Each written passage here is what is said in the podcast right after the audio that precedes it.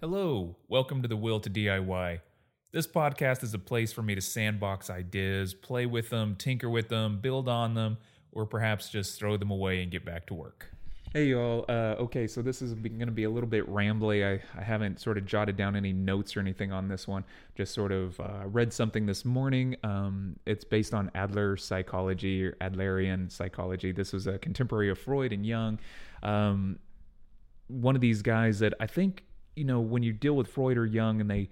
you think about the root of their psychology, especially Freud, then there's this idea that we all have early traumas, and these early traumas end up becoming all of our sort of bad behaviors in the future, or inability to cope with the world properly. And so we all have kinks, and we all have weird hang-ups and everything. Uh, what it really doesn't take into account is why so many people have horrible things happen to them, and yet they still show up and become normal, right? They are not just normal, but they actually thrive and do excellent work in the world. So where is that gap? I think there's something that ends up happening where we're often looking for trauma so much, and we're looking for a backstory underneath the story. There's uh, in movies or something like, why did you become Batman? Oh, there must have been a horrible trauma, right? Because you must have been, for you to become this person, you must have been super damaged. There's other people that weren't damaged at all and they became crazy people. And there's a lot of people who were super damaged and they came out okay. There's examples of people that went through something as traumatic as the Holocaust, and they found ways to do positive forward thinking that kept them maybe not content, but kept them moving forward. Um, I guess I'm basically talking about Man's Search for Meaning, which is the Viktor Frankl text when he was uh, talks about his experiences when he was in the concentration camps. Um, and, and really the goal that he set up was to imagine a future and having a positive output for that future, and then just immersively imagining it. And this is one of the things I think Adler discusses too, is to actually move forward with projects that make you a good person, that make you a better person. Um, and the, one of the reasons I think you would want to do this is because it's quite easy to fall into these feelings of inferiority. And inferiority unto itself is fine, right? I can feel inferior about my inability to speak Spanish, and that might spur me on to speak Spanish and take some lessons and become a better person, right? So it's not negative unto itself. It's just when I start making excuses for, well, because I never got a, enough education, I can never now take enough time to learn Spanish.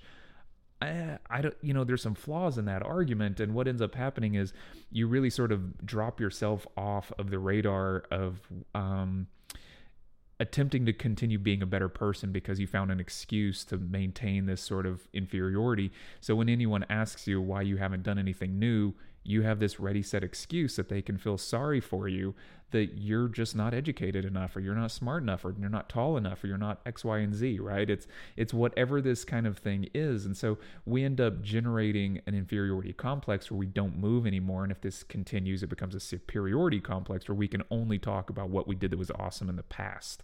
And because I was so awesome in the past, you should respect me now.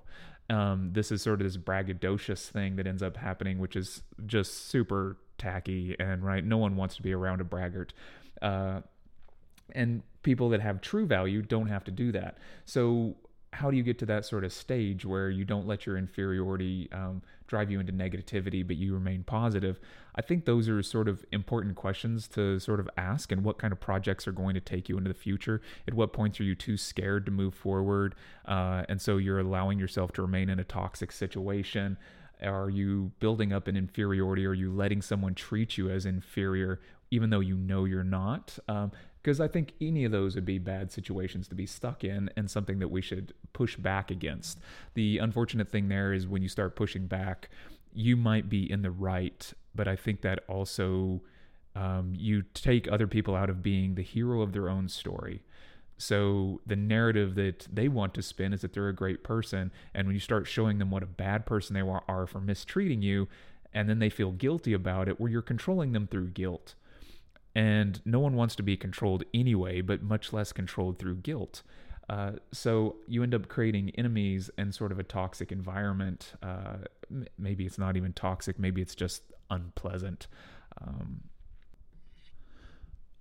but overall, I think the end goal on some of this stuff is that people find negativity And they find what, if you can be in a society that champions weakness, and weakness becomes power, because I was victimized or had horrible things happen to me at one point, then from here on, I am the expert of my own pain.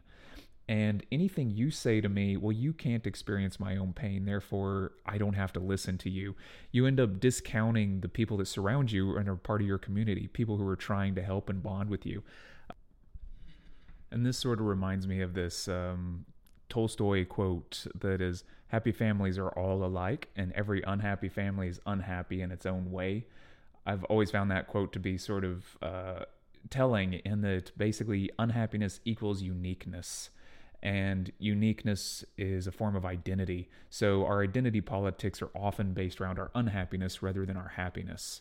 Um, there is this other kind of fun little Adler thing where he talks about is when you're trying to derive power from something, right? Who is the most powerful person in the world?